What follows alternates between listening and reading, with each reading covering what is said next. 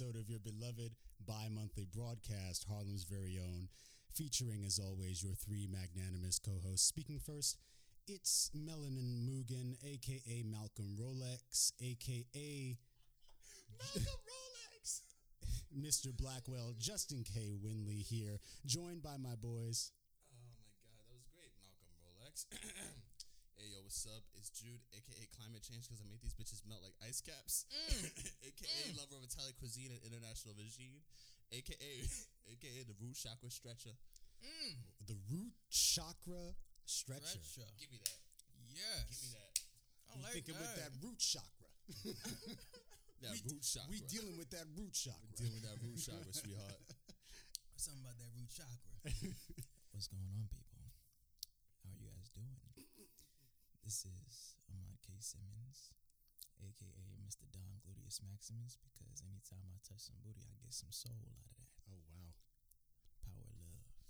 Okay. AKA Mr. Crystal Chronic Cutter Light, I'ma suck your cellulite.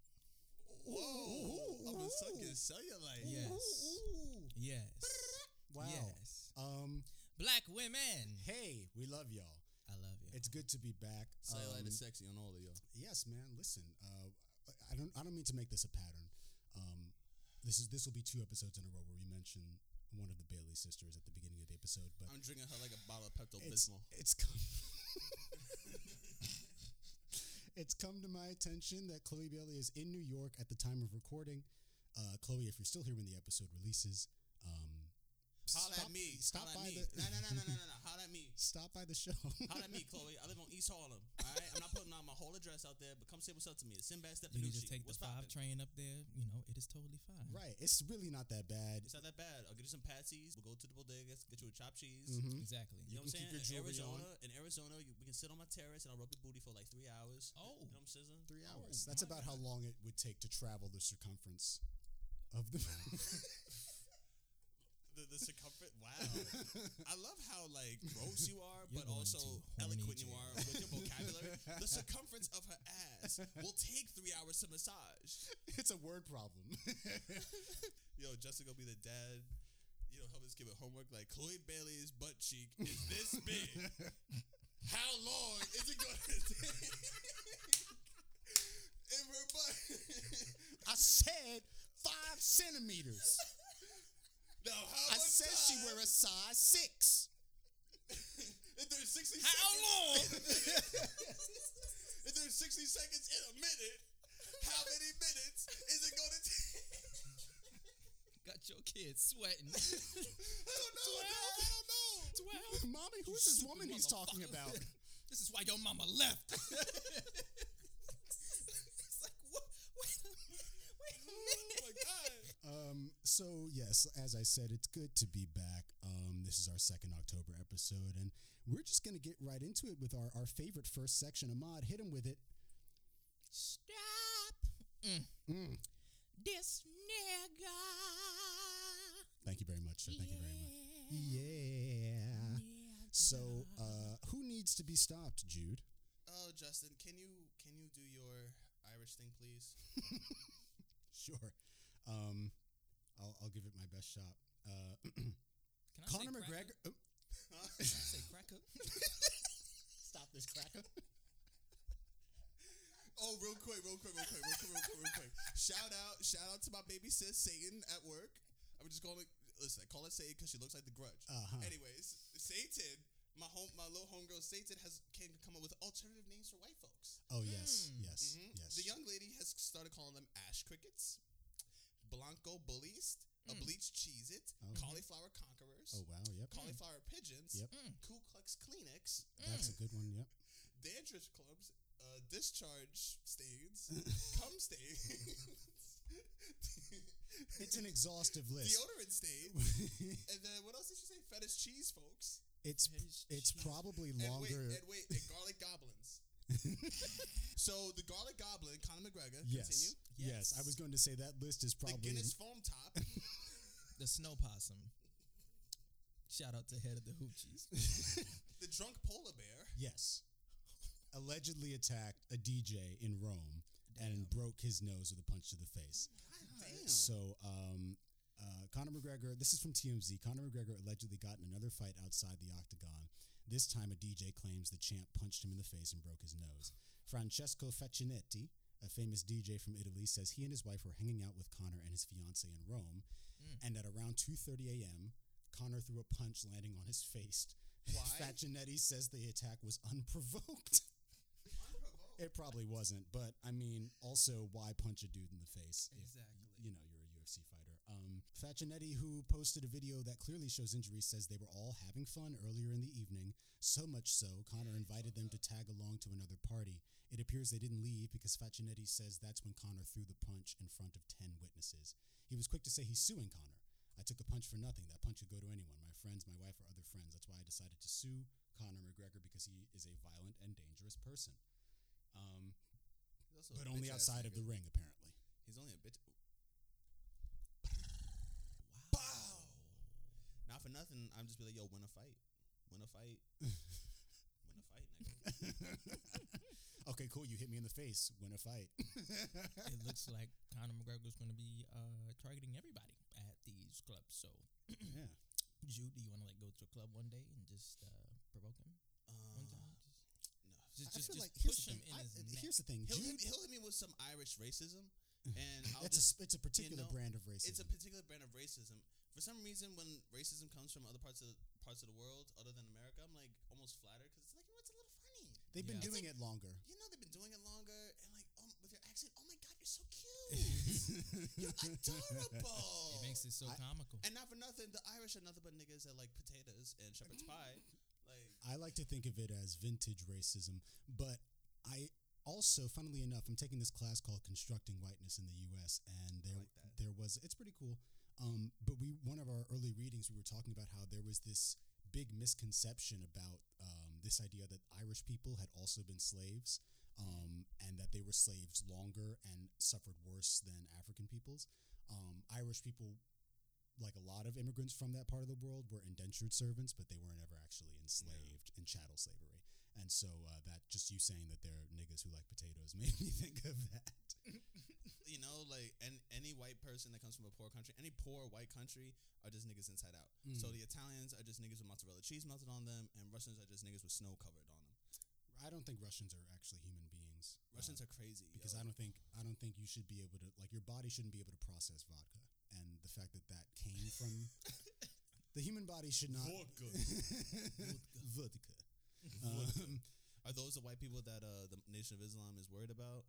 The one that comes from the random planet somewhere that was created by the mad black scientists. that a thing? Yo, I swear to God, I was reading this Malcolm X uh, graphic novel uh, when I was a kid, and in it, it described how the Nation of Islam believed that white people are from this evil black scientist somewhere, and he just sent white people here to, you know, bother niggas. wow. This evil black. I swear to God. scientist. I swear to God. His name is Ben Carson. AKA Ben Boston. Shouts out to Bodega Boys. Let His me find this Ben now. Carson. Now I'm like, now I'm worried about this. But anyways, now kind of a bitch ass nigga. Just win a fucking fight. You, he's lost. He lost Poirier twice. Mm. And I will, I would not like to think that when you break your leg like that, it should be considered a loss. But he did kick him, and he threw a punch, and it buckled on him. Yeah. And then he broke his shit. Yeah. Oh, I yeah. mean, you know. he got murked the first time, the, the second time with uh, Poirier, and then he got smothered by Khabib, got Mhm. his ass whooped by Nate Diaz, and Mayweather did what Mayweather did. Like we don't even worry about that no more because like it's impossible to beat Mayweather. Right. So like, win a fight, nigga. Yeah, What a this is fight. this is of course like it, it comes after a long list of Conor McGregor acting out UFC tour bus? Yeah. Um, you know, so he he's been at this for a while. What the fuck is wrong with this man? It remains to be seen. He's Irish. Oh, here we go. Here we go. Here we go. Nation of Islam. In the beliefs of the Nation of Islam, Yaqub was a black scientist who lived six uh, six thousand six hundred years ago and began the creation of the white race. He is said to have done this through a form of selected breeding referred to as grafting while living on the island of Patmos. And that's where you get the term Yaqubians. Oh wow. You Yakubian devils.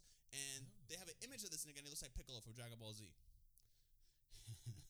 if Piccolo took off his, uh, well, I mean, he does take off his turban, and then you see his. But just look how far back this man's hairline is. It's like a Negro version of Megamind. you know who? There you go. That's good. You know There who he is. looks like? He look. I was gonna say the leader, uh, that Hulk villain with the big. oh, brain. the leader. Literally, that's his name. The leader. The leader, Yes. remember when remember when um what's his name? Sheen from Jimmy Neutron head got too big? yeah, man. So Connor, um, in the words of Michael Jordan, stop it. Get some help. Yo, and he's so talented. He was such a great fighter, but he took those L's and his ego just took a hit. Yeah. I was watching something and apparently he doesn't train with high level fighters anymore. He picked up this boxer who has a winning record but against people with losing records. Mm. He's not, you know, taking responsibility for his training properly and he's worried about getting brolic, not getting better. Yeah, I'm Yeah. worried about getting brolic, but like I'm but not, you're not I'm not a multimillionaire UFC fighter exactly. whose well-being is fighting. Yeah, So yeah. This man Connor is trying to maintain this um, bad boy aggressive persona every Mm. time when he is um, at these conferences and even when he's outside of it he just does not know how to relax his lats because every time you see him his lats are always active he's like, I'm a gorilla. I, I'm built like an orangutan. no matter how Connor McGilla. No Yeah. matter how slim he'll get, he will always show his last in a fucking photo. I'm like, It's "Sir." also like he gets his suits so. I mean, and the dude dresses nice, but they're so tailored very that like He looked like a Power Ranger. it looks like there's no room for any part of him to breathe in in those suits. Um. So yeah, I mean, uh, you know, hopefully that that DJ gets a nice chunk of uh, change from Conor Let McGregor. the nigga get like two mil. And McGregor, you you want us to stop talking shit? Win a fight. he ain't gonna fuck fight. He ain't gonna fight. He only person he gonna think about fighting. Only person that's gonna think about fighting him is Nate. Mm. Nate is ready for that fight. They He need that. gonna tr- whoop that ass. they need that Nate gonna whoop that ass. He probably would. That's the only. That's the only fight that makes sense. He cannot challenge for the title. I feel like he'll get smoked by the other guys like Charles Oliveira. He'll yoke his ass. Mm. He'll hang that nigga. I'm swear to God, have you? Oliveira has like the most vicious submissions you've ever seen. I think he has the most submission wins in the UFC Mm. ever in all weight classes. He'll yoke him. He'll get his ass whooped by Poirier again, Mhm. and then you have Michael Chandler, and then what's his name? Uh, Justin Gaethje, and Justin Gaethje is violent. Mhm. When you're white and Mexican, I feel like you're a scary person. Fair enough. Fair enough. Yeah. Obviously, Khabib's not coming back, and that's the fight that McGregor. and that's really noble. wants. I don't want him to come back. Yeah. You know, I feel as if I feel like it's solid that he's chose not to come back. He, Mhm. you know, kept his word with his mom, Mhm. and all he's about right now is pushing his homeboys up. Yeah. That's it. Good for him. You know, Good for him. he he he fixed the game. Yeah. He fixed the game. He's like, I won. I'm the best in the world. No one beat me. I did what I had to do. I was boring, but to us, he's exciting. Mm-hmm. I did what I had to do, and now it's time for me to put my homeboys up. Yeah. Yeah.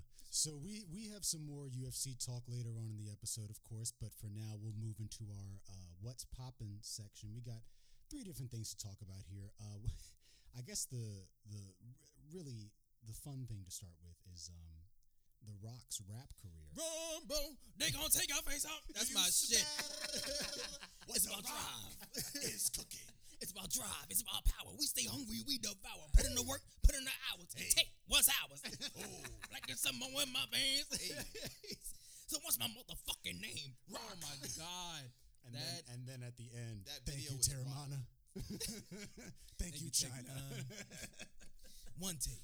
yo, someone really said Face that the That's how we do it. somebody really said that the Rock is just getting all the side missions done in life. to be He's honest, literally everywhere. Yeah. Like you cannot if you you will literally remember him everywhere. His drinks, his energy drinks, Teremana.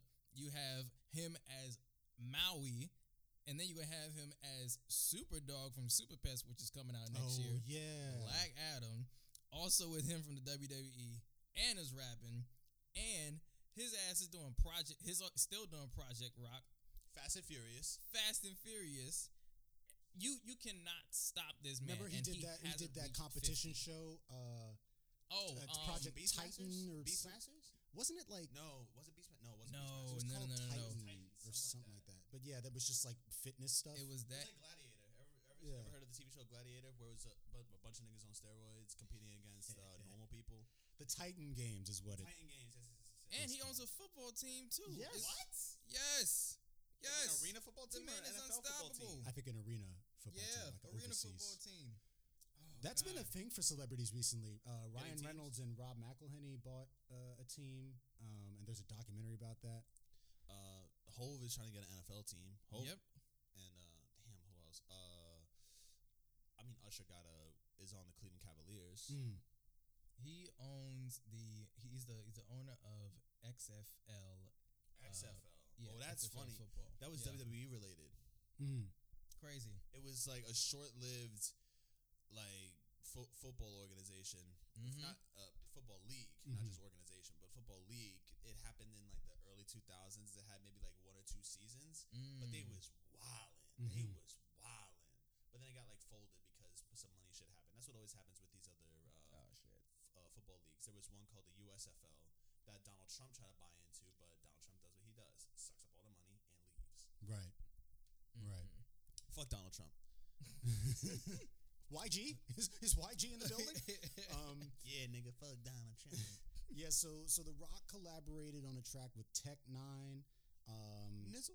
who else is on this King joint? ISO and Joey Cool. Yeah, and it's it's kind of it is a fun song. It's, It's a mad nice little like you know workout track. Oh yeah. You just bump into it. Um, and The Rock is the is the anchor on this song. He he brings in the last verse. And literally, like, he's just built like an anchor. the music video shows The Rock taking off his headphones, his Project Ride headphones, Oh, the- takes the- off the- his jacket, and you just see muscle on top of muscle, brick by brick. It's like, what is wrong with this man? And then he goes, it's, it's about drive. It's like, wait a wait, wait, wait, wait a minute. His wait rap- a minute. like, his rapper hands is strong. yeah, It's like he's, it's like he's like crumping, yo. we stay hungry. We devour. I Somebody said that every every line in that in that song was just a caption of his, and that shit. I think that was. hilarious. I think that was. I was like, yeah, he just put his Instagram captions in a verse, but it's cool. Like you know, it is what it is. You, whenever you hear The Rock talk, he's always like, it sounds like he's somewhere in between, like doing a spoken word poem, Yes, and then just like delivering a that. speech. he has a script. Yeah, like he's he's always you know um, pontificating. But uh, yeah, obviously the trailer for Black Adam, or not, it was a teaser, some teaser, Teaser. footage, a clip cool. dropped at DC Fandom. It looks cool. He keeps saying the hierarchy of power in the DC universe is about to change. um, you yo, know, imagine this is what tips DC over Marvel. I mean, I if anyone could do it, it's The Rock. I we may never get to see him fight Henry Cavill, which I know is what a lot of people wanted to happen. Why? With Just because that's, I think his I feel like contract is up. Ca- Henry Cavill's just a, a cringe Superman. Oh, that's an interesting It's, take. it's like, I'm like, I. I thought he kind of looked the part. You can he look wasn't- the part. He like, wasn't like the the strongest actor. Like I think I believed Christopher Reeve as Superman a bit more. Right. Even Yeah. even Brandon Routh, who I didn't feel looked like Superman that That's much, cool. was like a cool. But Get they the were boy from Smallville. people have been wanting him back for a while. He did some stuff on CW. He came back. Uh, he reprised. Tom Welling. Yeah, Yeah. it was for DC Legends of, of Tomorrow. Yeah. Had that, that crossover show, and everybody was just hyped that they sung with it. People thought that he they was, they was going to see him as Superman, but he was just a regular old Clark was a, Kent. It was a lie. A And, lie. and there was another uh, Superman series that's out right now, which is apparently doing really well. Superman and Lois Lois. Super- How was that? Superman. I haven't watched it. Uh, I know so, it has its fans, like everything. Um, I think that that Tyler Hoechlin is his name uh, as the actor. He seems pretty cool. He's a bit. The way that he looks is a little different from like your typical Superman, even though he's he's a you know handsome white guy or whatever. But He looks like a math teacher who works out a lot. yes, Yes. Yes, that's Yes. exactly what it is. He doesn't have that like farm boy look to him. No. Um, he, he, he he like a math teacher that works out at Equinox. Yeah, and- and does used to- and does his thing. and used to model in the '90s for like Calvin Klein. And then, and then his students find the old pictures and like, yo, did you hear? Mr. Hoagland used to. Y'all seen Mr. Hoagland back then? He look good. He look good. You good remember, you remember uh, Mr. Dubasi? yes, at I do remember.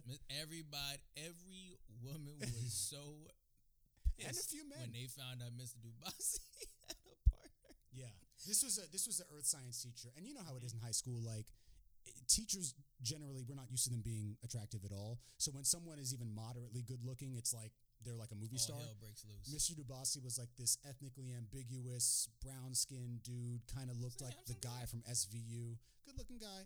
Um, Guy from SVU. the yeah the the not not, Not the main Ice-T. guy. Not Ice T. Definitely not Ice T. not Christopher Meloni. But the one um hang on. Because there's nothing ethically ambiguous about Christopher Meloni. No, that dude's an Italian man through and through. Yes. Uh, but That's a giddy with an attitude, yo. Like, Danny Pino. Um, yeah, look him up. Oh yeah, yeah, yeah, yeah, yeah, yeah, Yeah, yeah, yeah, yeah. I get it, I get it. I get it, Yeah, yeah. I get it, So, so he was, and he was like a cool dude too. Like he had a sense of humor about him, real weatherman style personality. And yeah, everyone was crazy about Derek Mm-hmm. Dubasi. He even had like a superhero name. He had the alliteration. Derek Dubasi, and then by, by teacher by day, crime fighter by night. But anyway, shout out Mr. Dubasi. Come on the show. Um, Yes. talk about weather. Um, he was very Talk about climate change and let me know if my AKA is too much. before before we move on uh, to our next item, Jude had a question for us regarding The Rock over the weekend that he Oh wanted to my save So, for the show. okay, in both of their athletic prime, Mhm.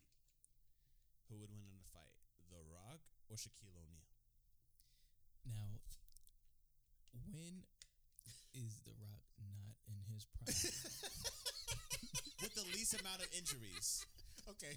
because Least amount is, of injuries. if you're saying least amount of injuries, then you're obviously thinking about him being in the WWE, like Right. close to retirement, because this man has suffered so many injuries in his life, like so many surgeries. That's why he has a five pack. Um, yeah, yeah. Literally, there's there's like one that was uh, it was it was an injury that that was caused, and uh, I think he, it, it, it, it ruptured. Ooh. Um, His abdomen? yes, it ruptured his abdomen, and yeah, Ooh. literally, yeah, you see it right there. Yeah, where the other one's supposed He to had be. to have surgery Turn- right turn there, that around. and Turn- yeah, yeah, you can see it. Like, did he? So he ruptured. it ruptured, and um, it felt like he said something pulled against it, and that whole thing Sounds like a hernia. Ye- Beyond. Some- I don't know. some- yeah, yeah. He said it was like something in is in his back. leg. No, wait, mm. no. He said it was something in his leg. Well, it's like it can it connect- can be anywhere as long as it falls through. Like it can fall through your. I'm it's anatomy. Pelvis. I, know nothing. He had he had it from there, s- shoulder surgery, legs. This man suffered a whole. That's lot why he of got all them tattoos. You don't see his scars. My thing is, I would say prime. You would have to say 2010 The Rock with like no injuries. Mm-hmm. Yeah, yes. Well, let's look. Let's look at the stats. Right, they're both the same age. Uh, the Rock is two months younger, if that matters to anyone. Okay. He stands at six five. Uh, Shaquille stands at seven one and weighs. All that weighs. muscle, you think he's shorter? You would feel like he's he's shorter than. I feel six- like like people who are more yacked up like that you would think that they're to be a shorter. little bit more yeah. shorter to put on all that. Right. Mm. But It's crazy to think that if The Rock was in here, he would he would only be a little bit taller than you are. That's wild. I mean, he you know. I know like a shrimp compared to him. Pause. ah, you're the one they called Jude. nice to meet you, little buddy.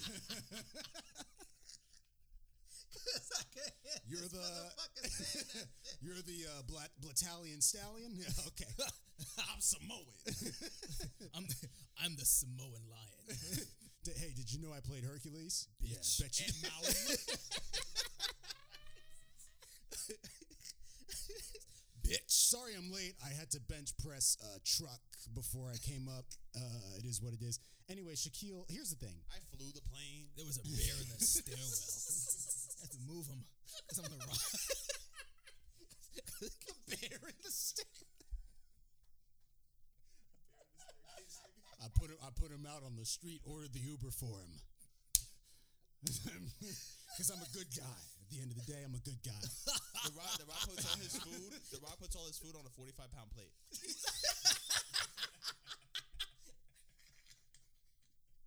Nick uses a pitchfork for a fork and a chainsaw for a knife. You And gotta- then he you you, got, you sings. gotta get this protein in. You got it's good. It's good to get the protein in. Get the Something protein. about cheat day, and you- uh, you know, I just dropped face off. We're actually number one, and uh, you I just want to tell you guys, uh, I got my Teremana right here too, Teremana infused syrup. You know, How Um, many? bro. How many of those does he have to drink to get drunk? this man, Probably- I do not know. Did y'all see that video of him down in the? I feel like it might have been water. I have, I don't know.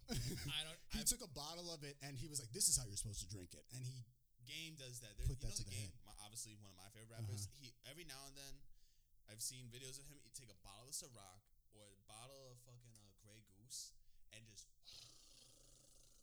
Ugh. down the whole shit. sheesh. I'm like, scary, oh lord. Scary. Um, But anyways, the tail of the tape. yes. in this corner, Sorry, not, got a, not a segment in this corner, but in this corner, in this Shaquille corner. O'Neal. Yeah. Shaquille O'Neal currently weighs 324 pounds, Mm. which is crazy. I'm saying prime Shaq is Lakers. Yes, Lakers Shaq. So like you. Okay, okay. You talking about like not after not the first cha- after the first NBA championship with Kobe. yeah. So he's Shaq is seven one. He's three twenty four right now. I'm saying maybe he's three hundred flat or maybe a little heavier, but he's a lean Rock, dude. Rock right now is So let's say- 262 So let, us just say Shaq is even it out three twenty five. Just even it out. Mhm. Big or small, whatever. I, I here's the thing. I feel like, I mean, where's Shaq from? He's Shaq from, is New, from Newark, New, Jersey. New Jersey. He went to school at uh, LSU, uh, Louisiana State University. and Hmm. and The Rock is from California, right? Um, the Rock from everywhere. That's true. You got the Samoan blood in him. Um, sometimes here's I feel like I want to say The Rock. I feel like if the two like what's the scenario right? They're at, they're at a bar after party. Maybe like uh, uh, uh, Puff is throwing like some sort of what? Because this is this is 2010. We're saying 2010. I was Or- saying 2005. 2005. To be safe. 05. When he was with uh, the Heat, also he won a championship with the Heat. He was okay, okay, okay. 2005. He was 2005. He was doing movies. Uh, Rock. Mm-hmm. Yeah. Oh, Walking Tall and and, Walking and Tall. Those weird ass um, movies. Shaq was was done doing movies. Shaq was no longer Who doing. got the better movie? Nah, Rock had a better movie career. I was about to say you better stop this shit. we would not say Steel nor Kazam was a better I am movie. Kazam. I am Kazam. But not for nothing, Shaq got a better rap career. I'm just saying he got a song with Biggie. Oh well, Um, you can't stop the rain. I mean, he also can dance. Shaq, Shaq can do B-boy, like yo. yeah, he can do like pop lock. yeah. wasn't that popular though back then when it came to uh, basketball players being rappers on, on certain That's music true. videos? That's true. But now they can always do it. Allen Iverson did it. Kobe did it. Yeah. Uh, Damian Lillard's really good at it. Apparently, I've seen some. Iman stuff. Shumpert's a pretty good. Iman rapper. Shumpert's nice. I have listened to some of Iman Shumpert's music. It is pretty good actually. But I Um, think if if if we're setting Shaq's it the best in if we're setting it in 2005, then like they're probably at somebody's after party or album release or whatever somewhere in Calabasas, and uh, you know maybe it's a situation where Shaq. I, they're both such nice guys, so you can't imagine them getting heated. Okay, they're just sparring. They're just out of, they they like to train, you know, kickboxing or MMA, and they like training, and so they spar with each other. I feel like it, But they want to test themselves a little bit because they're both athletes. They're Right. both alphas. They want to see what's Listen, up. obviously, obviously, Shaq That's has the the, reach situation that makes advantage. Shaq has the reach advantage. But but uh, the Rock could also play football and knows how to close the He- range he and knows how to take take a big nigga down. But then it's about footwork from a basketball player. You know what I mean? If he's if he's, Have you seen a football player's footwork? you're right. I mean, it, yeah, they're and good also with quick. using the WWE as well. Uh, right, Yeah, That's true. I mean, I but, feel like it, Picking Yeah. up and slamming dudes. Picking up and slamming men. but his his his weight probably was a little lower than what it is right now. I'm talking about Dwayne Johnson. mm, Touche, Like, touche, touche. he he he was not this that that stocky back in. he wasn't 05. yet. He wasn't. He was Um, big. We thought he was big, and then we didn't know he, He was hadn't just tall. he hadn't hit his his final form yet. Right. He was like Nigga like Broly, yo. Because this 2005, he still had his hair. That you That's got to keep that in mind. He had the weird hair though. He had the Dracula cut. That's yes, he did have a bit of a widow's peak, but before he cut the hair, that was when he unlocked his full potential. Mhm. But you know, so he's still kind of. I think Shaq is bald. He's been bald since. ball forever. Ball forever, but like, no, I mean, no, no one could see from up there. I guess I'm saying I feel like You see my hair? You see my hair? you can't see you. Short nigga. Yo, who knew about could do a Shaq impression? That's a pretty solid one too. it was very good. Short nigga. I'm looking at his face right now. I think he's speaking. Is that you, Shaquille? Have you joined us? Um, yeah. Yeah. I I'm, I'm, I'm, I'm everywhere. I'm everywhere. J.C. Penney. That's me. Nigga said J.C. Penney. Oh my god. I own it. think I think The Rock would probably take it um, because I think that he had more experience doing fighting or, or being you know combative in that sense. Um, of, you know, which is not to say that Shaq couldn't have gotten into some street fights in Newark, but Maybe. I, you know, that's why I ask where they're from because sometimes that can be the difference. But I feel like you know, ultimately, The Rock would take it. And I think today he definitely would. Absolutely. You see how bad knees Shaq has? Let's look at the list of injuries Shaquille O'Neal has. I It's mean, like, okay. I would say, but as as you're looking that up, I would say that Dwayne Johnson, like with him in like the University, I think he went to University of Miami, University of yeah, he did, and he won a championship over there. Yeah, like homeboy was a linebacker, Mm. and I'm pretty. He was saying like, you know, if he wasn't, if he didn't get injured, probably would have been going to the NFL. Um, or he would have got maybe you know go, going to the draft and all that, but we we wouldn't know. Um, but then he found his potential in the WWE, Right, And right. so he's already he's already like probably suffered injuries from there. Picked up a lot of people been slammed, so his his body's already used to um, that that that damage that he's been taking, and um, Exactly. he's it's like he's he's already, it's like muscle memory to him. Right. Um, so I'm pretty sure him going against 300 plus person would be like it would definitely be another uh, play-by-play on, on a football think so field. too. Yeah. So And uh, but not Shaq has knee injuries, toe injuries, and his hand got broken twice from hard fouls. Ooh. So, and this is just what I'm getting from Bleacher Report, you know, and he only played 30% of his real game. You know, he missed 200 games from all Mhm. those injuries over a course of, I think, almost maybe like a 20 year career because he started in the 90s with the Magic Mm-hmm. and uh, went on to play for like seven other teams and then finally ended in like 2011, Mm-hmm. something like that. So, like a 15, 16 year career. okay, wait, did, did you already you already name like the the injuries that Shaq? Yeah, yeah, yeah. A knee, toe, hand broken.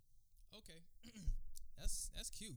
Um, The Rock had four knee surgeries, torn quadricep off his pelvis, That is that abdomen shit. abductor off of his pelvis, triple hernia surgery, ruptured Achilles tendon, completely shoulder reconstruction, three lower back disc herniations, two low back disc ruptures.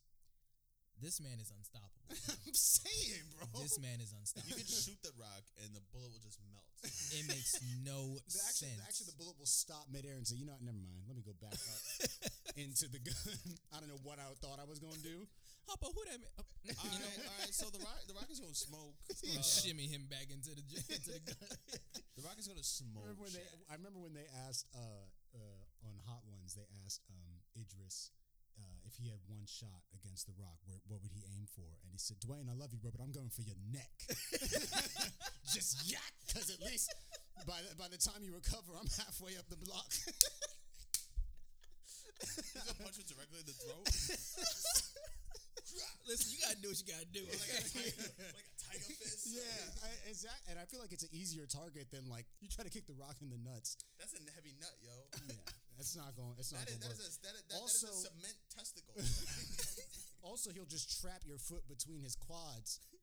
you know all those, you know all those TikToks where people be like grabbing and stuff with their hands, but you know where they're you know Yeah, yeah, yeah, yeah. That's literally the rock's Yeah, testicles. clench. it's been years since I had to use this all around entertainer though. Like him on the WWE was fantastic. He was so respectfully disrespectful. Yeah, He's it doesn't matter. You know, yeah. I was just talking about this with my girl uh, like this morning. She into this too? What happened? She into like WWE too? and? Uh, she she just knows the Rock because everybody knows the Mhm. Rock. Of course. You know, we, we, we were just like, this man will definitely become a billionaire. Like some way, somehow, Mm, he's possible. gonna he's gonna get there. It's very and possible. He No one doesn't reached like him. yeah, You, s- yeah, no one. I, I I have never heard a single person say, it's just something about The Rock that just doesn't sit well with me. I mean, he's, he's such a nice guy, Right. but you know, you don't ever want to pick a fight with him. So, I I mean, don't it's, it's just self preservation at that point. If It's I like I, I wouldn't want to jump into a lion pit at the zoo. It's common sense. I wouldn't want to start a fight with This is is- this is like a ti- a tiger, a lion, and a gorilla had a fucking baby. and a Samoan. And a Samoan. Can't forget the Samoan.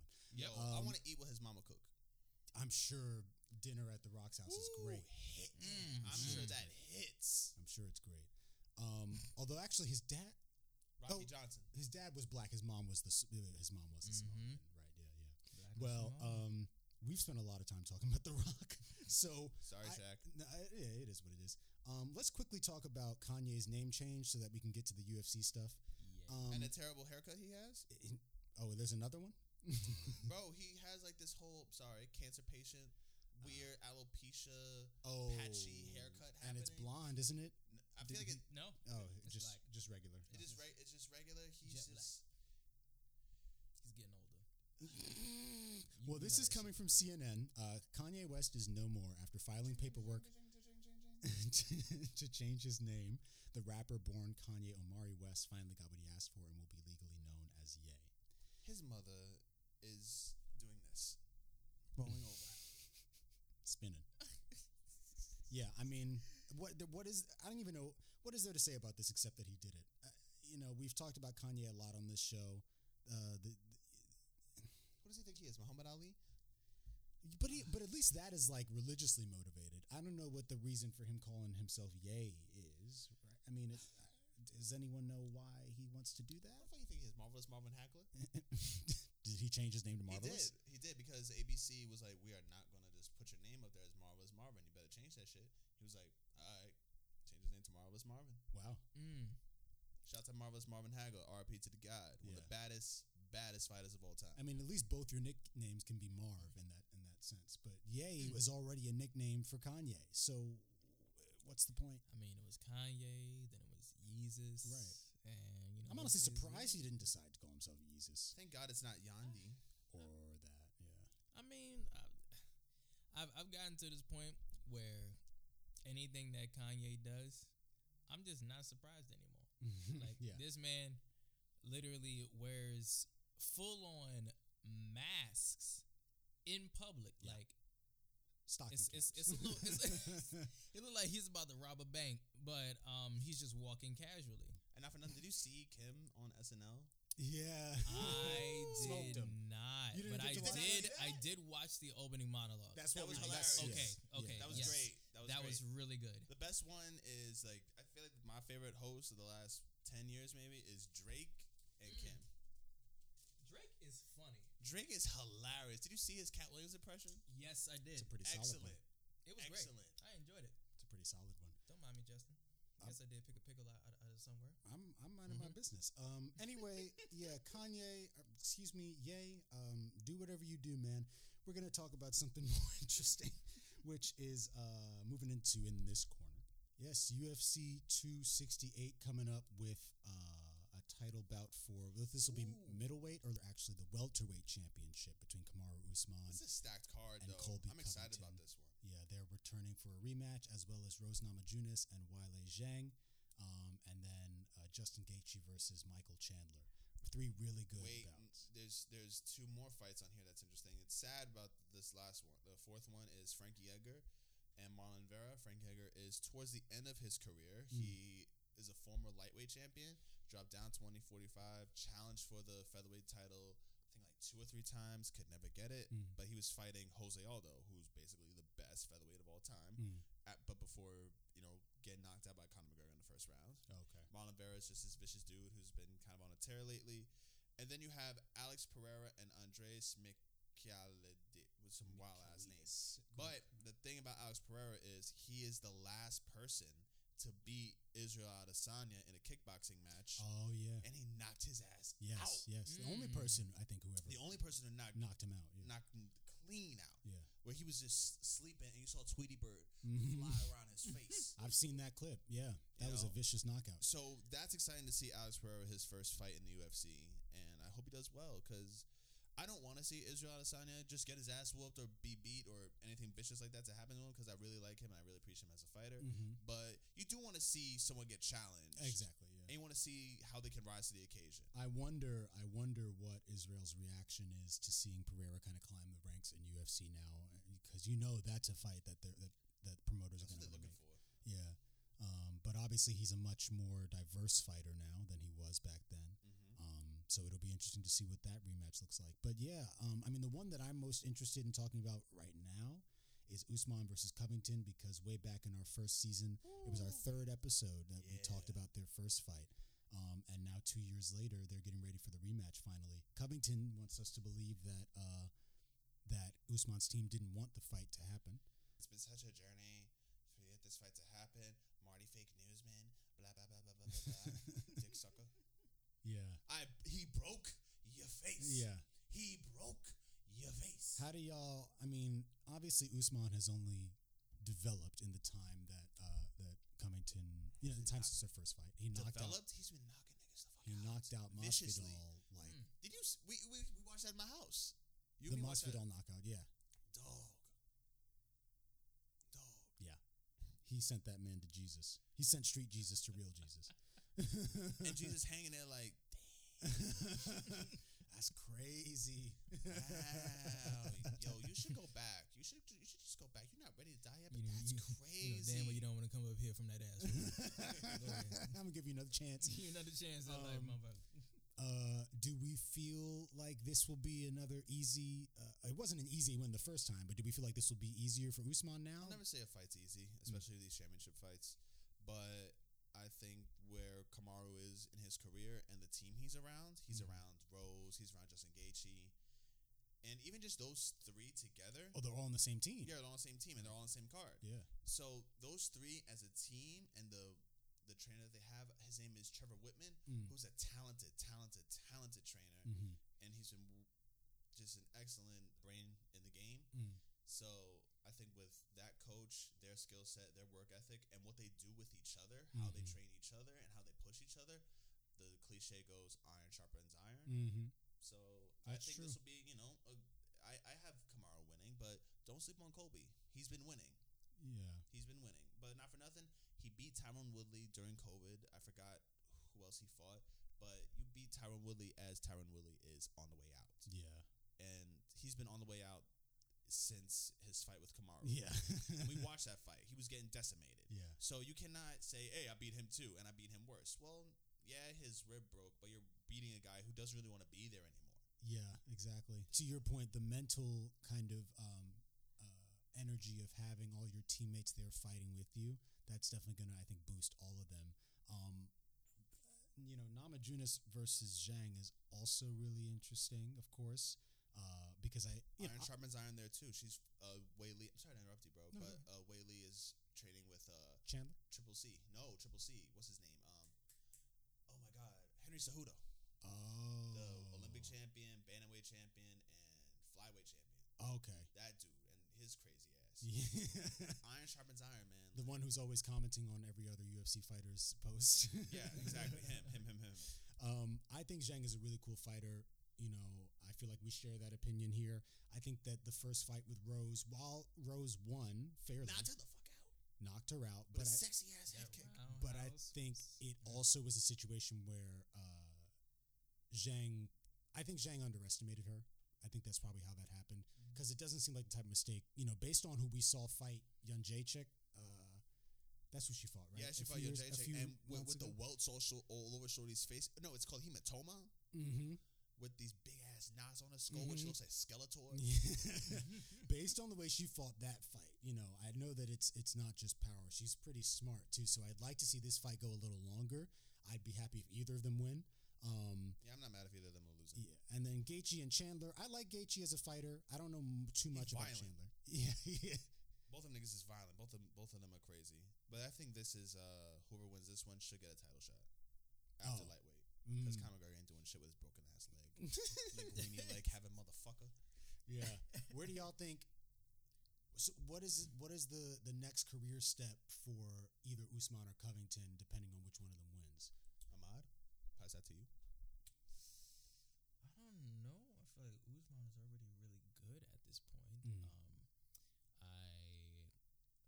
he's gonna take that challenge to try to go up to heavyweight Mm. and drop down to um He's lightweight. I, I don't. Yeah. I don't think he would. I don't think he would. I think he might just stay there and just like just chill for a bit. But do you think he's gonna retire after this? I don't think so. I feel like he's, He's got a few just getting started. Yeah. I think I think the move for Usman might be light heavyweight if he secures this. because he's not going to fight uh, Israel. It's something that he said that he's not going to go after Adesanya or Right. even um, uh, Francis, which Oh. even, that's just fucking impossible. but That'd be something to see, but I don't think. I mean, hilarious. I get but it. no. I get it. I get it though. I get it. Yeah, it's Nigerian solidarity. Uh huh. He's like we we we, we gonna we gonna take our divisions. yeah, we're gonna hold the line here. It's like they're the generals of their respective, you know, Exactly. divisions.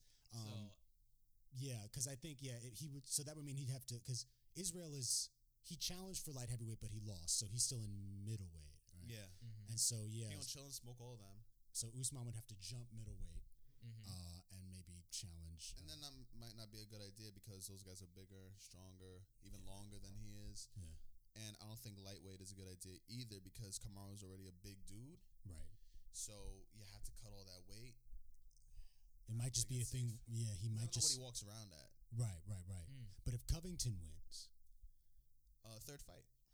Oh, right? Yeah, trilogy. You know, one and one. Yeah, Third fight. Gotta trilogy. Big more more money for the UFC. More money for these guys. You know, more eyes on it now that one dude won, the other dude won. mm-hmm. Mm. Third fight. yeah, yeah, most likely. Um, hmm. It's I mean, interesting. Us- Usman is at a good 170 right now. Um, like how would you how would you think he would look if he put on like what 20 more pounds to wait But- wait um how how, how wait the weight of Jan uh wha- how how, how much does he weigh? Oh. 205 is the weight uh, requirement Mm. for light heavyweight. shit. Okay. Never mind. Never He has mind. to put on 35 extra pounds. That is a lot. And not for nothing though, this is what he cuts down to already. He cuts Mhm. down to 170, so he might be walking around 180. Mm. Has to jump up uh, 25 pounds, but he's used to fighting smaller dudes like Covington. right. Mm. That's the thing that's so weird about weight classes, man. Is like it's it's not actually, and we've talked about this a lot even before Ahmad was on the show. But it's not actually how much you weigh. It's how little can you weigh and still be effective in a fight in a weird way. It's stupid. It's I mean, it's good to have a weight weight requirement, yeah, but the idea of cutting down so you can have that advantage when everyone else everyone else does that already, yeah, you're just wasting your time and energy, and you're putting yourself in danger. yeah. I feel like learning how to beat. Maybe this is this is what separates like people who are self defense minded versus people who are sports minded. But I feel like learning how to fight the way that your body is naturally is piv- pivotal, right? Because yeah. like for self defense at least, because you know you're walking around like you don't you obviously don't have time to oh hold, hold up before you stab me, my man before you stab me let me go And lose ten pounds. Let me Yeah. get something from my house. yeah you know what I mean Let- yeah let me go take this salt bath so uh, but obviously for the sport I guess it's like you want to even things out and you want people to look like more of a match for each other which you know there's that aesthetic I think value to it as well That might be something too. That yeah, the aesthetic idea of it that you have to look like a fighter. yeah You know, yeah low body fat percentage. even though like mad brolic. you look at someone like DC. DC just kind of looks like. A, I mean, I'm sure he's solid, you know, but he just kind of looks like an average dude who weighs two thirty or whatever he weighed uh, when he was fighting. So like, it obviously not everyone does it the same way. Um, what's his uh, Derrick Lewis, the Beast? Oh Derrick- yeah, yeah, Derrick Derrick Lewis. Yeah, yeah, yeah. yeah, he's guy. he's another guy. You know, once you get into heavyweight, nobody's necessarily Francis Ngannou is literally a freak of nature because He'll beat Shaq and The Rock. now that is what you know. He'll beat the shit out of both of them. He'll just. You, you know what? Actually, it would be funny is if they could. There should be. Listen, I'm pleading. What are you Some pleading, sir? some very uh, talented visual effects artist get Co- uh, uh, Francis Ngannou in a room and digitally recreate Thanos doing that abdomen punch challenge on him. I just want them, even if you have to like get That's Josh funny. Brolin in there and just have him do the motion capture, like, okay, I'm going for it. And he's gonna punch Francis Ngannou in the in the stomach, and Ngannou just I can feel, that feels like a like a Super Bowl commercial for something like like they do like that. Doritos. it would be Doritos. It would absolutely be Doritos. Yeah, yeah. So, um, Nacho cheese. yeah, I don't know. He's punching him in the ass. He's Got the bag of Doritos in his hand. Is that the best you got? Crunch so good you won't feel Thanos punching you. Yo, I just realized this. Don't Francis Ngannou laugh like Eddie Murphy?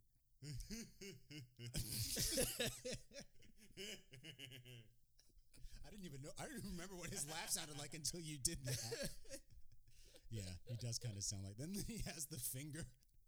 No, no, no. no, no, no. the Dikembe Not in my house. I'm sorry, Francis. Francis, come on the show. no, don't come on the show. Listen, every there Because you he's gonna want to punch us, I- or listen. we'll punch him, and then when I punch him in the stomach, my hand is just gonna go like. yeah, you say we got. I'll let y'all do it. I ain't I ain't trying that. I'm gonna be eating while all that shit is happening. I'm not gonna be here eating his pickle.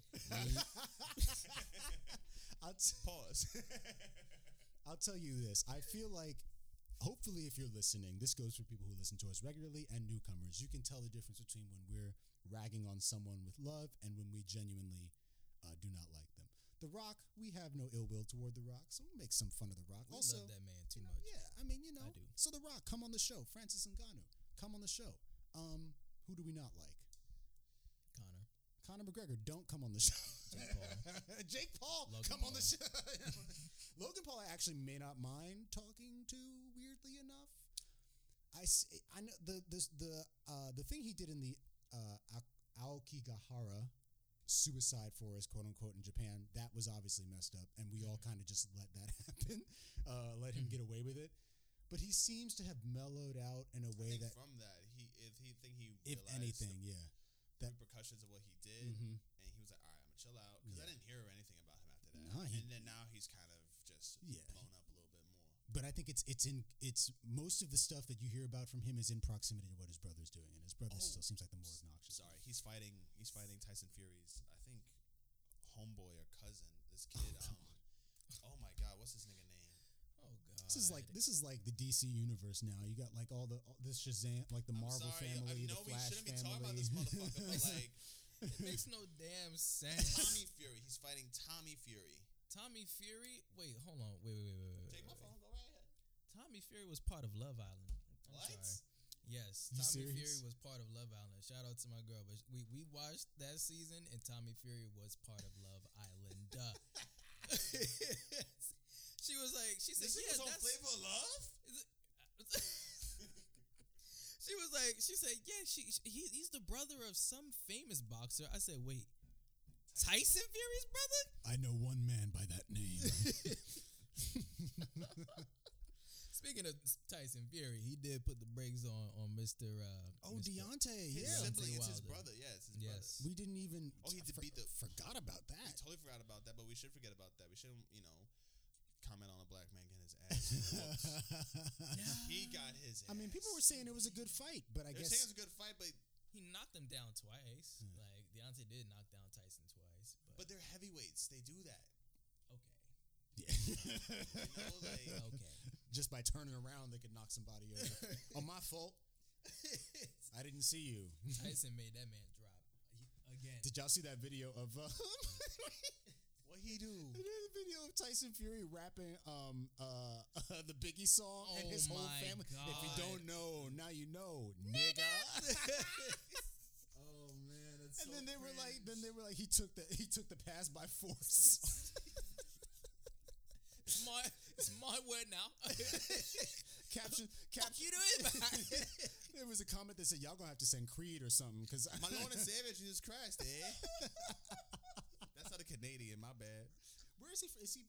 Is he supposed? He's to be? from um he's from London, England, but of the gypsy people, traveling Oh, interesting. folks. So basically, think about like you, you and your homies just sit in the RV, and your your, your homies, your family sit in an RV, and you just travel everywhere. Just the homies. Just the homies. Like, Me and the homies. Just ghetto, just ghetto white people. Understood. Ghetto British white people. That's what Tyson Fury is. So Ghetto that's what British that's what makes him feel like He's he named after it. Mike Tyson. When a white person names their child after a black man, Yeah, no, that's it's Ghetto. something to be concerned about. ghetto. Yeah. If you if you see a white Michael Jordan somewhere, ghetto. Tyson Fury, come on the show. that would be hilarious. I would want to see him on this show. Actually, that would be fucking funny. I feel like Deontay Wilder. I would just be like, I would just look at him and be like, I just somewhat don't like looking at your face. Oh, Wilder? yeah. Kids from Alabama? No, what? No, I got family from Georgia, okay? But his face looked like just something Deontay uncomfortable. Wilder's about it. face? It's just something uncomfortable about that. I want to make sure you're saying Deontay Wilder's face. Deontay Yes. Wilder's face. Why? That's yes, interesting. I I've don't. never I just this. don't know. I'm just. I. I think about it. and I'm just like. mm. You're creeped out by it to this day. That's what it is. to this day. but I definitely would not want to take a right cross from that man. Oh, I, I no. do It's not. not a cross though. uh, overhand or even like. It's literally It's a, a windmill, yo. Like It's just a street hook. He he literally makes his um his his uh his his trainers like throw up from them body shots. Yeah, it's yeah, It's too much. He's still a ruthless man, but god damn, he got knocked out. that is going to be our first um, bit of talking for the day. We're going to take a break and then come back and briefly rap about a really dope documentary, sir. Summer of Soul. So stay tuned.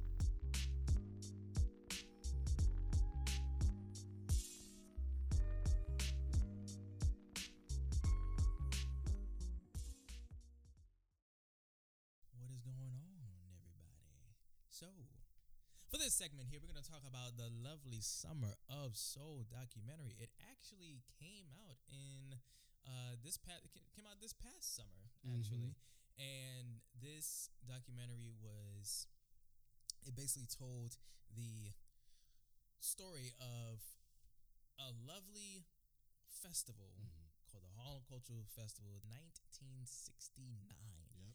Yep. Yes, sir. 1969. That is 51 years ago. Good gosh. 51 years ago.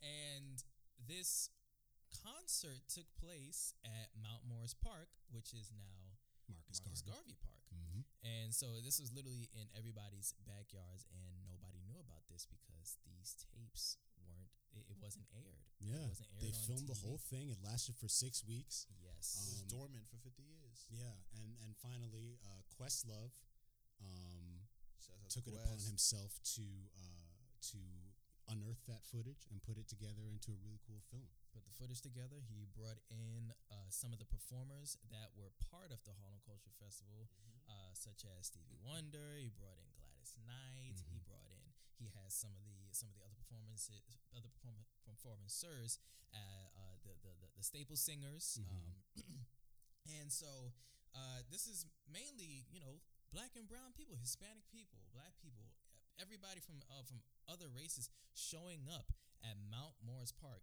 which was over three hundred thousand people Mhm. showing up at this concert Packed out. that nobody knew. packed out, bro, Yeah. packed out, and with the heavy hitters. literally. And so for and, and, and for this, you know, some things needed to be uh so some things ne- ne- needed to to be made like, you know, they have to uh connect with all of these people, Mhm. pay them on time and also get the equipment, get the lighting, set the stage and, you know, just make sure that it is a safe but also a loving um, space for everybody Mhm. to enjoy the people around them, but also the music that is Yeah. being heard. You know, and and and and so um, to to give you like some some examples, like you have Gladys Knight and the Pips, young Gladys Knight, who's probably like what in her twenties. That's really in this- terrifying to me. No, I'm just thinking about it when I'm seeing. I'm sorry to interrupt you, Mm. but when I'm seeing all these people who are legends to us, who are legends to our parents, or our parents listen to them, Yep. and they're our age making this music, it's Yeah. just flabbergasting. It's to me. Didn't. Stevie say he was 19? 19 years He old was at a Summer boy. of Soul. He was like a boy genius. He was. He was. was like a prodigy. was- He I was what, looking 14 up- when he started. Mm-hmm. Yeah, I was looking up. Actually, I think even younger, like 11 or something. Yeah, I was he, he was. Yeah, I was looking up his his discography, and he had he put out like eight, ten albums by the time this concert was going on. I thought that segment was really cool, specifically hearing from like Chris Rock. They had him come in and give his you know his little uh, ten cents yeah, about Stevie's ingenuity, yes, you know, and the way that he changed up his sound to kind of address the, how the black community was looking at Mm. themselves in a different way in the late 60s going into the early 70s you know the natural Mm-hmm. hair movement the dashikis and everything like you know, and then how Stevie was encouraged to become more politically active, um, fundraising for the community and whatnot. Um, you know, uh, it's so fascinating that this was going on the same summer as Woodstock, um, and Woodstock is the one that people talk about. Yes. You One know, that Jimi went to. oh Hendrix. Mm. Well, I mean, I guess I can't really be that surprised that Jimi Hendrix went to Woodstock. He was a rock star, and He was definitely a rock lot star. of his fans at the time were probably white LSD. He got, he got big in London, right? that makes sense. Yes. Yes. You know who else was big in London was uh uh this is random, but Billy Pope. Uh no, that's not his name. Hang on. Is it? Billy Pope, but also Tina Turner. Tina Turner got real Tina big Turner was overseas, yeah. very big in overseas, and the person that tried Pardon to this shoot long that down pause. was Ike Billy Paul. Billy Paul. Billy Paul was really big in London. Tina Turner. Mhm. Um, yeah, Billy Paul. Uh, me and Mrs. Jones won a Grammy apparently because it blew up overseas in London. And that uh, song is so fucking horrible. it's I about love an it, but it, it is an aff- about an affair. Okay. just like uh, just like that Pina Colada song yes, is about taking out an ad. Or it wasn't me. it wasn't me. I'm gonna miss you in the morning by Quincy Jones, which was sung by none other than Luther Vandross. Oh yes, there you go. Like Lots of songs about cheating. Can we talk is about like kind of stalking Stalkering. someone a little bit. Really? yeah, I, it seems like it's about like seeing someone and being nervous, so you could kind of read it like that. But I think Uh. it also has like a. Also, I'll be watching you by the police. Oh yeah, yeah. My, I was just about to say that. My mom was like, "Jude, that's about a stalker." I'm like, "Oh, okay." Every step you take. yeah, but but yes, back to the Harlem Cultural Yes. Festival. Harlem Cultural Festival. Mr. Tony Lawrence was uh, the MC of Mhm. This festival, and you know, for for for a black man to put on something like this, and also for anybody in general, you would need to have the money in order to do so. And be a So- hustler. Yeah, yeah, and and also, um, it was Kroger that helped fund this festival. The- It yeah, Kroger. The mayor? No, I'm tripping. No, Kroger, the coffee. Oh yeah, yeah, yeah, yeah, yeah, yeah. yeah. Coffee. And so, um, helped fund uh, this this this festival to happen. So you have Nina Simone, you have Stevie Wonder, you have David Ruffin, you have uh, Gladys Knight and the Pips, like I said, you have Sly and the Family Stone, and also with these people that that, that okay, also Ma- Mahalia Jackson, even um, BB King. BB King performed there too, and also you have uh you have uh Jesse Jackson who, Yeah. who showed up there to um to, to, to speak on um who spoke on Dr. King's behalf because this was the year after he was assassinated, Mhm. and so um during that festival it was it was a lovely lovely performance held by Mahalia Jackson and Miss Mavis Staples from the Staples Singers Crazy. and they gave it was such a chilling. beautiful such a beautiful um tribute to, to him and also you know just see Mahalia Jackson in full form just like singing her heart out. And M- Mavis Staples was saying in the in the documentary um how Mahalia she she said that her throat was hurting. Mhm. she can't she can't keep wailing so she was she told uh Mavis Staples to, to go ahead and, and sing her heart out. And Mavis Staples was young at that time so she said it was such a joy to sing right next to her but it was one of the, it was like the greatest moment in my life that I had the chance to sing on the same microphone as Mahalia Jackson Yeah. Now And- keeping you know keeping in mind, Mahalia Jackson's toward the end of her life at this point because she died in 1972. mm, So in a, in a way, it's like a it's like a real time. You can see her passing the torch to Mm. to a young Mavis Staples, um, who is easily like definitely f- I think her direct successor in terms of like that gospel, you know, sound. I mean, Mahalia was like more strictly gospel. yes Um, Mavis, obviously, you know, like she was saying in the documentary, oh, is that pop? Why are we always performing at like folk festivals and stuff? It's like, well, this is the music that, you know, we make. This is how it sounds to people. Yeah. Um, I thought that was so cool. I mean, I had to watch this um, uh, this documentary for editing class. I had heard about it for a while, and Ahmad had already been, you know, mentioning it to me and Jude, like, "Yo, y'all got to see this joint." Yeah. Um, and yeah, it came out this June. I think on like the, it was On pretty much the anniv- yeah, It's on Hulu, and I think it was pretty much close enough to the anniversary of the actual festival. The festival started June 29th. The movie came out in the United States on June 25th, although it uh, premiered at Sundance Festival uh, on January 28th. Mm. Um, and we had to watch it for our editing class. And you know, I like watching documentaries. Um, uh, there's a lot of documentaries that I have genuinely enjoyed, not only like from an educational standpoint, from, but from an entertainment standpoint. This is both. You know, this is something that I never knew about, and obviously, I, I run a show called Harlem's Very Own. So, like anything that has to do with Harlem, I want to know about it. Right in our backyard. right in our literally, backyard. literally. And I, you know, it's funny, Jude, that you mentioned our parents because I definitely want to rewatch it with my mom and dad. I mean, my mom was only this is '69, so she was like four years old, My mom was- four going on five years old when this came out. Yo, this made me kind of sad. I wish my dad was here because my dad was 18, Mm. so he was he could have been in there. Yeah, I'm actually like looking for the motherfucker. I'm like, where my Yeah. pops at? He probably would have been there. yeah. You know, Especially and over a course of six weeks. from from what I know about my pops though is that he was a big doo wop guy, so like Moonglows okay. and things like that. Mm. But I'm watching this and I'm picturing like my 18 year old pops hustling, bustling around, howling at shorties, doing his doing his thing, and enjoying that music. I'm like, damn. I just really, I really want to know if he was there. Yeah, yeah. I, uh, my dad would have been. My dad was born in. You're a little younger than your mom, right? No, my dad's older. Oh, Actually. he's the older one. Yeah, my dad. So my mom was born in '65, and my dad was born in '59. Well, Um, was my mom yeah. was 1960. Mm. Yeah, my dad was 1958. Mm. So Yeah, so But- they all would have been pretty young. 18. Yeah, he would. he definitely would have known about that. He Yeah. definitely would Yeah, my dad was out here. I mean, my dad and- was running the streets back then. Like not like he's like running the streets. Not a But he was Yeah. he was he, he was wild. He was a young Harlem dude, buck wild in the streets, Yeah. doing his thing, Yeah. shooting heroin. I mean, I, Love I, you, dad. I think that my my pops was probably still mostly around the South Bronx by that point, not necessarily in Harlem.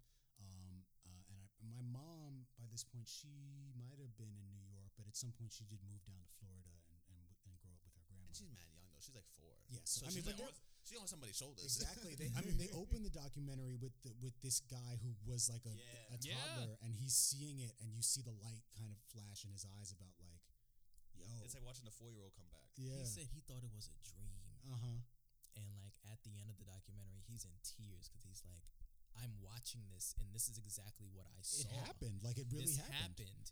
This ne- was never talked about again. Like I was so little when this happened. It's so it's almost like it's almost like cultural gaslighting. Like, I'm not crazy. I'm not crazy. yeah. like, all right, we know you were at a festival. Sure, kid. You sure. know, it happened. It really had. It's like you go to Narnia, right? And then like you come back, and no, you look in the cupboard. It's uh, oh, it's just coats. Um, he even talked about having a crush on what was that group? One of the Staple sisters. No, I don't think it wasn't the Staples. It was the Age of Aquarius, the group the Saints. Yeah, that girl. The dawning of Oh, the yeah, age yeah, of yeah, yeah. That woman. I, I, I totally She was forgot. beautiful, totally too. who was. Yes. And I thought I'm gonna look them up right now, but I thought um, the Fifth Dimension. Mm. I thought that, that was their, really cool. their story was so interesting because they were talking about like being a black group that made quote unquote non-black music Yeah. and who were you know people usually associated because they had this kind of folky sound to them or a sort of more like you know they sang about uh, you know age of aquarius they sang Yeah. about the zodiac and like nature and stuff people weren't used to that but they were like no this is our music and they they felt like it was so important for them to be able to perform in in harlem for Yeah. that group so that they could make that connection with you know and give you a, a, a new taste of music. exactly You know, and so of course they would automatically think whenever you see a black group back in the '60s, you would think it's either just R and B or gospel that they're about to sing, Mhm. or funk or funk. yeah, yeah. You know, because definitely In the mo- blues. move- moving into the Mhm. '70s. But um, fun fact: Mr. David Ruffin, oh this I could not believe this nigga had the nerve. What did he do? This man, this wa- my mind you, y'all. This is in the summertime. This man showed up in a full tuxedo, Oh, the black wearing one? a wool coat. You know damn well they was cracking his and, system. and and sang "My Girl" by himself. Yes, high falsetto and everything. I was like, oh, this man can sing, sing. I was like, can. I thought I was looking at it. I was watching the film, and I was like, yeah, he's he's definitely definitely dying. crack in his system. he don't feel no heat or nothing on his ass. Nothing. uh, and Yeah. another thing, um, Miss Nina Simone, Mhm. uh, she actually sang the song that was um, it was like first time performing this for everybody at the Harlem Culture Oh, yeah, Ci- yeah, uh. Cultural Festival called Young Gifted and Black Yeah. and um, it was it was just very very moving because not a lot of times like folks would hear those types of music Mhm. about themselves to feel empowered or black folks to feel empowered so another another song like you know James Brown sing you know black and I'm proud Yeah. You so know, you know Ali is- run around. I'm young. I'm handsome. I'm fast, and I'm pretty. Yeah. exactly Possibly be beat. yeah. exactly It's, it was uh, also though immediately after that she takes up a tambourine and she starts going now who's ready to kill some white policemen Yo, bro. are you ready to kill for your people Yo, I looked Are up. you I looked her up, and I'm like, yo, she is choosing violence. they and they were ready Yeah, they to were- And not for go nothing, the Black Panthers are there guarding instead of the Yeah. NYPD, providing security. Yo, it, daring somebody to say something it could have been, and it very well could have turned that way, Yeah. but it didn't, which is another beautiful fact. Yeah, yeah. Like they they had talked about there were some riots that happened the year before, and I think that's part of why Tony Lawrence wanted to do this, bring, give the people something productive to do during the summer. And it's healing. yeah, You know, exactly. like I, what they, what the the thing that stuck out to me the most was the whole cathartic thing. I never got it with gospel because my atheist ass is just like abandoning anything that sounds religious to me. But I now have an appreciation Mm. of gospel being cathartic, the screaming and the the catching the Mm. Holy Spirit is you is their version of lifting, you know, three hundred pounds off the ground, letting out all this energy, you know, so they can live on with their Yeah. lives. yeah And I can see how it moves into hip hop. yeah, See how you know the cathartic art just linearly just goes from gospel with religion, and then it amps up with language, and they not may necessarily have to speak as loud, but they can have a little bit be more precise Mm-hmm. and be a little bit more in your face with the words. Mm, it's Mm. You know, interesting. Yeah, because I'm listening to maybe um, Tupac, you know, or I'll just say Benny the Butcher. you know, just just put it there now. why not? His violent lyrics, you know, it's in your face, it's right there, or just you know make it easier. Maybe NWA saying "fuck the police." Mm, It's not like precise, but it's like a shotgun. mm-hmm. Whereas, you know, gospel is like a bomb.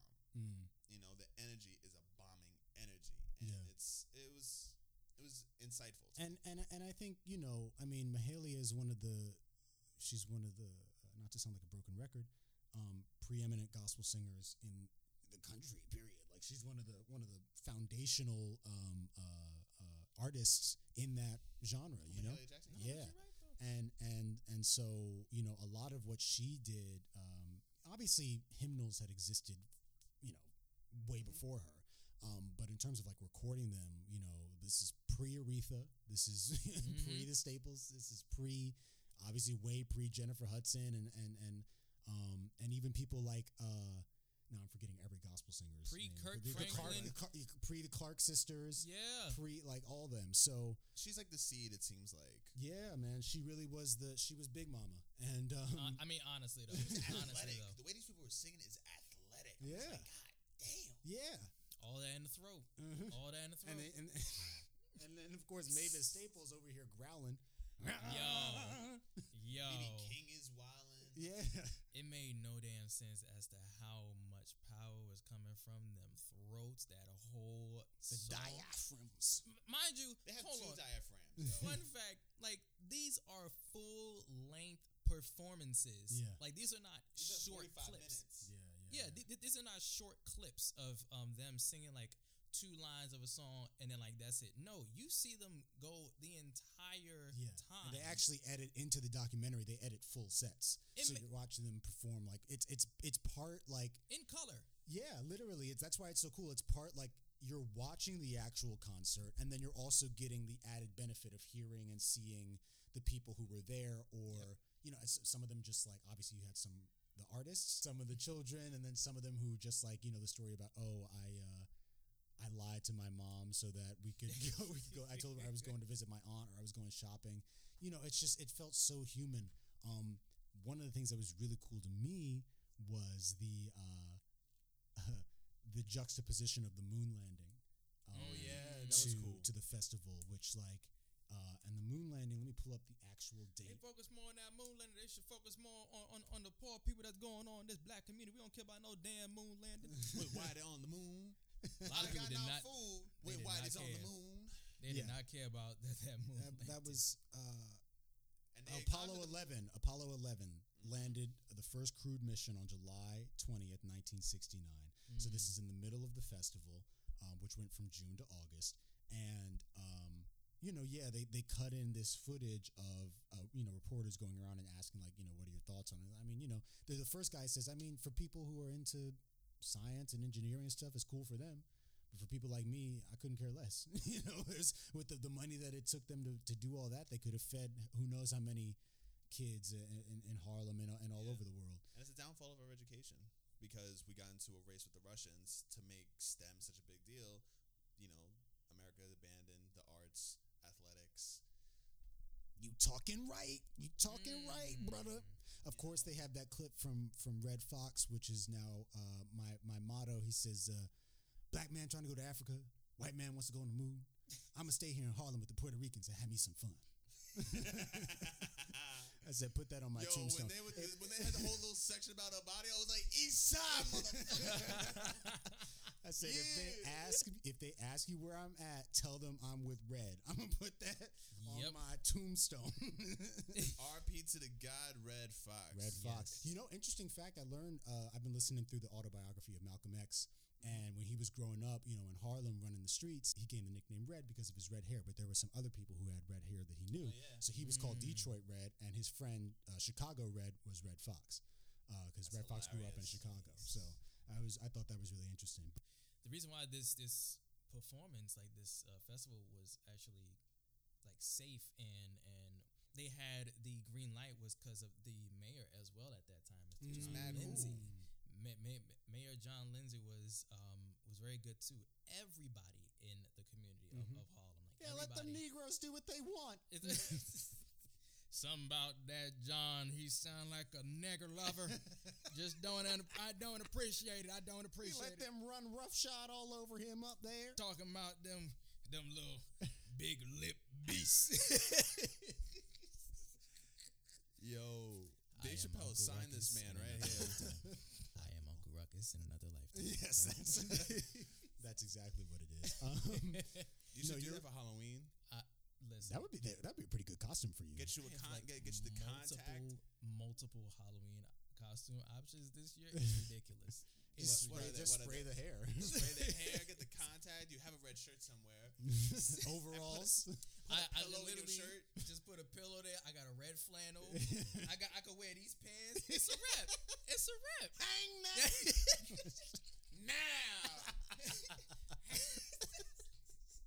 It- we are Yeah, jungle bunny. white women are the greatest women on God's green earth. We're off the rails. I am so sorry. It was so productive. I was just Now, you know, go ahead, go ahead, go I ahead. was just gonna say, um, uh, I guess for me, just one of my my last points, um, as we I guess we start to wrap up here is, I just really love the connection that this documentary drew between how the people are feeling, how the community is feeling, and Yeah. and and what is being put into these songs. yes. There Yeah. were many moments where we were intercutting, uh, sort of like community um, uh, feelings, community insight, or n- not even insight, but just like um, consensus, community Mhm. consensus with the lyrics of a song. Specifically in that moon landing moment, they kept cutting back to the Staples sisters between every like different interview. It was just such a cool way of showing how like even if these people weren't from Harlem, like we were coming together as black people for that summer and and com- trying to communicate a collective experience through song. And so I thought I think that's where this this documentary really shines. Yeah, and it's sad we can't do that again. Listen, Not man, because- well, No, not because I I want to say not because you know, you know, people don't know how to act or you know, it's too much money. Is I don't think we can all appreciate it together at once and have acts that we all enjoy to get on there because you You're know right. everyone is worried about you know their money and what they want to do, but you know we won't be able to be present in that. Obviously, you know, you know I'm not even going to say it, it's too damn cliche, but I don't think we can all be present in that moment together every week, week by week, to go watch this event. Mhm. I see what you mean. Um, and and that I was I was honestly about to segue into that like for our last thing Mm-hmm. uh, before like the last thing I, I was gonna say um but before I say any of that I do agree uh, I do feel like this is a new age now and you know people but performers being being paid back then like of course they got paid on time. Like of course back then folks were getting paid twenty five hundred dollars which which is equivalent to like eighteen thousand dollars now. Um but I don't think like folks really care much about that. They probably care for the community because not a lot of times folks didn't even have access to come to any a- a- Yeah. anybody's concerts or you know they didn't really have the money in order to do so. But I know I don't. this was free to the public yeah. for Stevie Wonder was free. weeks. and you know what else is crazy? He wasn't free. He he did get paid, but but, but for us though, we Yeah, didn't pay for Stevie yeah, Wonder. yeah. Our Yeah. tax dollars did. crazy. like six weeks of free concerts. Come on, it, it, it cannot get any better than that. Not only that, I don't want to throw you off your last thought, but I was just like what I was saying in my editing class. What better way to legitimize your documentary than to have its cold open be a Stevie Wonder performance? On the like drums. in the rain. you know what I mean, bro? Like this is no, this happened. It wasn't just some oh little some little Who the editor of this movie? Some old little. Because now for nothing, uh, if I don't know his name, Questlove, hired the right dude. Yeah, yeah. hired listen, the right yeah, man it that wasn't no little Jim Crow show. This was this was a real for real real deal concert. Edited by Joshua L. Pearson. You a bad motherfucker. Did his thing, man. That was great. That was Um, some great editing right there. Yeah. I enjoyed every single. I enjoyed every minute of that festival. I really wish that I was there, Mhm. and um, I don't even know if my grandmother knew about that because she lived in the Bronx at that time, and Mm. so well, she she was she always lived in the Bronx. I don't know if my uncle, no, not not my uncle, but my my my my, my grandfather probably knew, or Mhm. anybody in my family probably knew, probably knew about that because this is this is something that nobody has known for years. Right. But the people who have witnessed it, we just talk about it sometimes. They probably they probably just like, "Yo, you remember that concert back in '69 back at Exactly. Mount Morris? Yo, that that's concert was crazy." And folks would be like, "Wait, what concert?" Yeah. But now it's in your face. Exactly. And I, so, I would love I to love I would love to be in the living room with the people who find out about this documentary. Oh, I was there and to hear the stories. That's six weeks of history that we just got back. So shout out to Questlove, man. The last thing I'll say, this is for all of us. Mm-hmm. top three performers you would want to see at a 2020 something Harlem Cultural Harlem Festival. Cultural Festival. Uh, if we can all be present. Top three. We gonna host it first of all. Yes, Oh, yes, we that, say that, say that. I'm declaring it Yes. on on the 20th of October, 2021. Go We're ahead, doing though, Jude. Who's uh, we'll do one. We'll do maybe one each. Kendrick. Shoot for the stars, man. Shoot for the stars. Okay. All right. All right. Well, This is a Harlem Cultural Festival yes. Yes. Okay. for you know black people. Yeah. I'll say I'll say this because um, this man did grow up in New York and he did suffer a whole lot of the, the, the hard times that everybody has faced. And Mhm. this man is over 50 and he probably knows about the Harlem Culture Festival because he was probably a baby when it happened. But Mr. Busta Rhymes, you will definitely be there. Mm, I know about that for sure. I'm I'm gonna say In it. LL for the verses. We're not going to talk about that. I'm gonna say Miss Jill Scott. She's from Philly, but I would Woo-wee. love Miss Jill Scott at the Harlem Cultural Festival. I think maybe I'll, you know if I want to add more. Uh, damn it, I'm trying to think of Harlem people because I, I I'm a little Teyana Taylor might do Teyana it. Come out of Taylor, retirement for that. I would I would because it just if I'm thinking about a venue like this with because not all these artists are from Harlem, but uh, I would I would throw in SZA there too. okay. I'd throw in fucking um, Alicia Mm, yeah, and I could hear. that's it. doing I, I have my three. That was Alicia. That's it. Mm. I got real artsy. Ari Lennox get in there. You know what I She mean? could. Jill and Ari on the stage together. I would love to have Erykah Badu. Erykah Badu, sure, Erykah get all Badu three of them. This is getting there. very And- black hipster right You now. know, I mean, but you know what it is. Throwing in Dipset for good measure. just Cam. Just the Cam. dipset. and on that note, if you D'Angelo. like what you heard, y'all can check out our back catalog on Spotify, Apple, YouTube, anywhere you enjoy listening to your podcast. We thank you for joining us. Keep it right here for our next episode sometime in November. But until then, stay beautiful, guys, gals, non binary pals, and all our Harlem family. We love you. Keep something on that, brother Joe, because you don't know what these kivas is doing out here in the streets. Exactly. What, uh, whatever. What he said. Yeah. I love y'all. It's always a safe sex, sex message at the end of the episode. Oh yes, yes. Always remember, This consent time- is the thing to do. Yes. I love y'all. Uh, Wear this, your this time in Italian. Jude's sex ed lesson in Italian slang. Peace, y'all.